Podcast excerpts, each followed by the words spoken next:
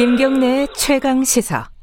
아, 예. 속보 하나 좀 말씀드릴게요. 현재 정읍, 전북 정읍시 소재 농장에서요.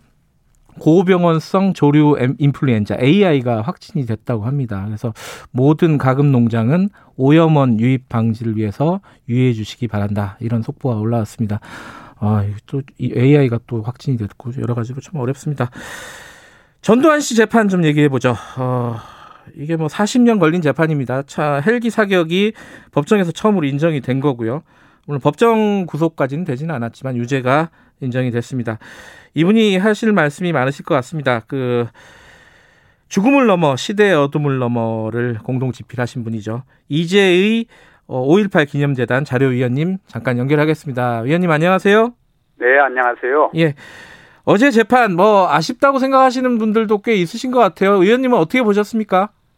그렇죠. 그 형량이 기대했던 것보다 다소 낮아서 예. 아쉽습니다. 하지만은 헬기 사격이 있었다는 사실 자체를 인정했잖아요. 음. 네. 그래서 실형이 선고됐다는 점에서 음. 의의가 크다고 생각합니다.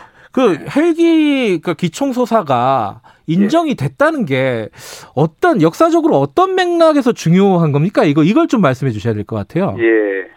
한 세 가지 점으로 요약을 할 수가 있을 것 같습니다. 네. 첫 번째는 헬기 사격에 대해서 그동안에 지루하게 논란이 이어져 왔지 않습니까? 네. 그 논란이 이제 끝났다는 것입니다. 네. 5.18이 일어난 지 40년 만에 네. 사법부 판결을 통해서 헬기 사격이 확정됐다는 의미가 중요하지요. 네. 그다음에 이제 두 번째로는 이 헬기 사격이 갖는 의미가 네. 어, 신군부 쪽에서 어, 그렇도록 그 헬기 사격 자체를 부인했던 것은 네. 자유권 논리 때문에 그랬습니다. 음. 이 자유권 논리가 무너져 가지고 이게 무너지면은 80년 5월 21일 날 네. 전남 도청 앞에서 집단 발포를 내린 그 명령자를 규명하라는 어, 발포 명령 규명에 대한 요구가 네. 이제 더욱 힘을 얻을 음. 수 있게 음. 됐다. 이 점에서 이제 굉장히 중요하죠. 네. 그다음에 세 번째로는 이 사실은 이번 재판이 5.18에 대한 왜곡 행위에 대한 재판이거든요. 경영여건에 아, 대한. 예. 그런데 이제 그, 그, 이 재판 내용도 그렇지만은 네. 사실 지금 5.18 당시 북한군 침투설 등 터무니없는 왜곡들이 굉장히 많지 않습니까? 예. 그래서 이제 앞으로 이런 부분에 대해서도 어, 만약에 어, 재판이 제기가 되면은 사법부가 유죄 판결을 내릴 가능성이 음. 커졌다는 점을 보여주고 있다는 점에서 음. 의미가 있다고 봅니다.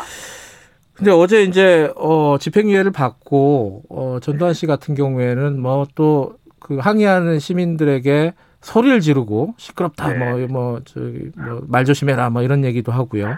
욕설 욕설 비슷한 것도 하고 뭐 법정에서는 꼬박꼬박 졸았다 그러고 예. 이런 모습을 보면은 이게 참 이게 끝나지 않은 사건이다 이런 생각도 들고 그래요. 어떠셨습니까? 그 뉴스를 아, 보시고. 그 물론 이제 나이가 많아서 예. 아마 피곤해서 그럴 수도 있겠다 싶습니다만은 예.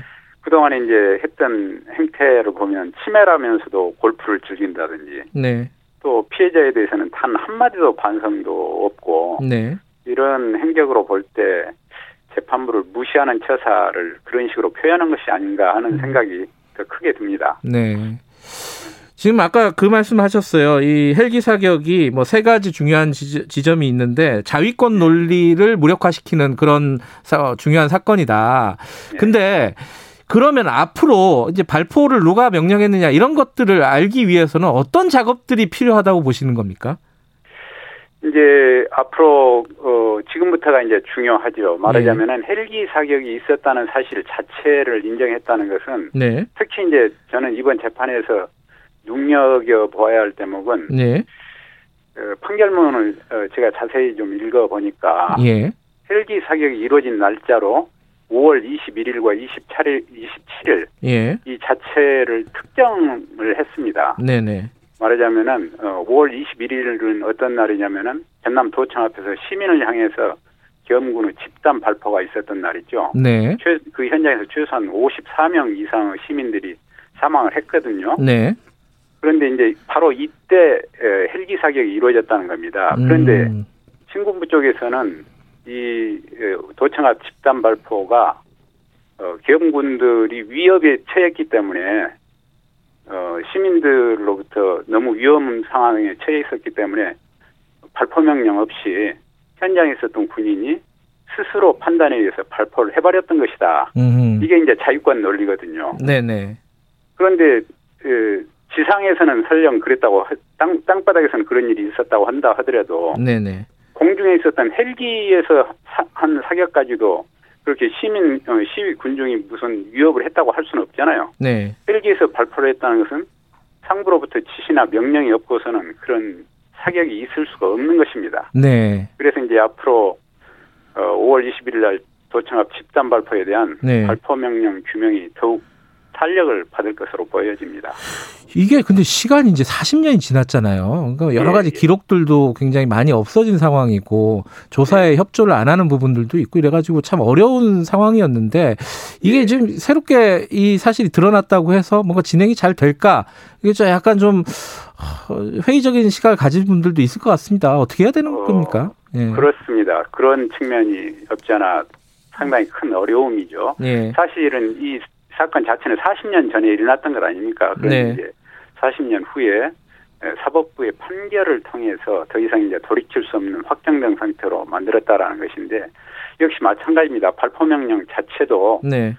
자 그렇다면 발포 명령이 그동안에 없었다라고 그랬는데 모든 어, 증거들을 다 인멸을 해버렸거든요. 네. 증거를 없애버리고 거의 다 조작해 놔놓고 저희들이 문서를 들여다보면은 군 문서가 정말 이래도 되는가 싶은 생각이 들 만큼 음. 엄청난 조작들이 이루어진 광범위한 조작들이 이루어졌었던 것이죠. 예. 그래서 이제 이런 부분에서 진실의 어, 고리들을 찾아내고 예. 연결시키고 예. 그다음에 이제 특히 하급 그 현장에서 발포를 했던 음.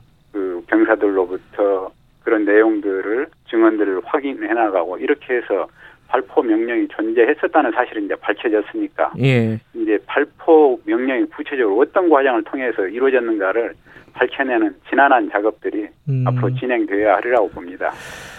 결국 그 마지막 그 가장 위에는 전두환 씨가 있는 거 아니겠어요, 그죠? 예, 그렇습니다. 그 부분까지 밝혀낼 수 있을까요? 그 부분이 사실 어 많은 사람들이 뭐 역사적 정의를 생각할 때 필요한 부분이다 생각하는데 참 어려운 작업일 것 같아요. 좀 어떻게 생각하십니까? 그렇죠. 그 지금 헬기 사격 자체도 이번 판결이 나오기 전까지만 해도 이게 유죄 판결이 내려질까 하는 것에 대한 어, 반반의 음. 의구심들이 있었습니다. 그렇지만 역사적 정의는 어, 언젠가는 반드시 밝혀지죠. 제가 네. 이제 쭉 판결문을 자세히 읽어보면서 어, 그동안에 무수히 저희들 쪽에서 이제 주장을 해왔던 네. 이런 내용들을 증거로 채택을 했다는 점에서 의의가 있는 것이죠. 음. 말하자면 그동안에 이런 것들이 밝혀지지 않아서가 아니고 의도적으로 무시를 했었던 것이죠. 무시해버리고 음. 네. 감춰버리고 이랬었던 것인데 지금도 전두환 당 어, 본인이 당사자라는 사실을 입증할 수 있는 자료들은 굉장히 많습니다. 보고를 네. 안 받았다고 그러는데 네. 각종 문서들이 그런 흔적들이 많이 남아 있고 그동안에 이런 부분들을 의외로 어, 의도적으로 도외시를 했었던 따름이지 이런 부분들을 다시 꿰 맞추고 그 진실성을 판단해보고 하면은 음. 충분히 그 내용이 드러날 수 있다고 음. 어, 보여집니다. 알겠습니다. 그 진실을 밝히는 작업들이 앞으로 좀 탄력을 받을 수 있으면 좋겠다 이런 생각이 듭니다. 오늘 말씀 감사합니다. 여기까지 드릴게요. 네, 감사합니다. 예, EJ 5.18 기념재단 자료위원님이었습니다. 40년 걸렸네요. 그래도 정의, 역사적 정의라는 것은 그렇게 또 어려운 것도 아니다. 결국은 이루어진다. 이런 생각도 언뜻 듭니다.